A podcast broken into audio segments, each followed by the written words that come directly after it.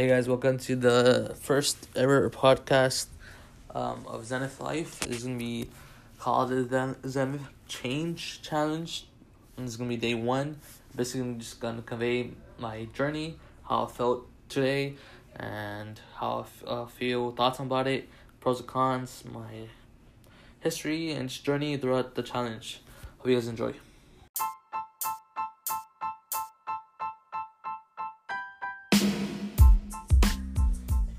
So what the Zenith Change Challenge is basically, it's a challenge that I created for my prayer band and many for me and to help others. And it consists of eight daily habits that I have done pre- previously, which have helped me grow, and that's why I just put it all in in a challenge collectively, and to do 100 day 100 days straight, because there's 21 days to build a habit, 67 days 66 days to build a lifestyle, and I, I just chose 100 because it's more than 66 days, and I don't know. I just want to do something for 100 days straight. That'd be awesome. And it's basically to for beginners because I've ha- I've seen other challenges out there like 75 hard stuff like that, and I'm like, okay, um, a beginner won't be able to um, fulfill that challenge because they're, they're a beginner. Like, how can you follow a strict diet if you've never followed that before in your life? How can you work out for two times a day if you never worked out? Like, actually, like, worked out in your life. So, just it's like a stepping stone to for life, basically.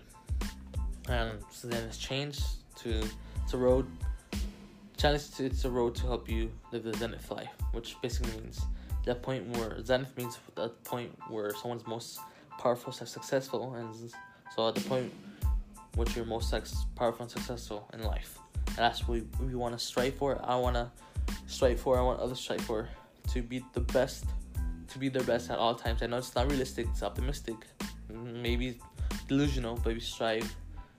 It's like the quote: If you um, aim for the moon and you miss, you land on the stars. So if you aim to do two hundred percent, but you do one hundred fifty percent, it's more. It's fifty percent more than hundred. Oh, hopefully that makes sense.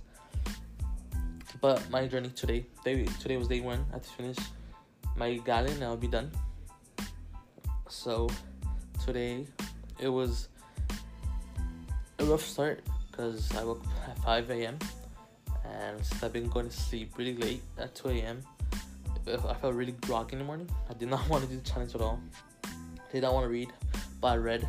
I read Winning with People by John Maxwell, a chapter of my Bible and I took my progress pict. I did my affirmation. I'm tracking my calories. I'm done with that basically. I just need my gallon of water. What else I need? I already did my notes. I'm missing something. I'm pretty sure I, I've done everything. All I, all I know is that I'm missing the water.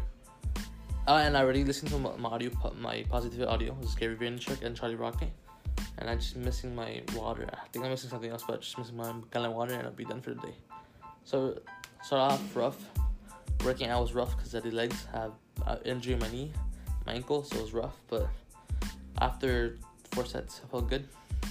And eating, eating is the hardest thing for me because um, I love food, and I want to say I have a food addiction, and like I have social media addiction as well. That's why I'm living, I'm limiting myself my social media 10 a.m. to 7 p.m. No social media, only for business purposes and food. I'm tracking my through MyFitnessPal and tracking my calories. And yeah, so it's weight loss challenge, also a mental challenge as well. And hopefully that answers all the questions. And that's what I have.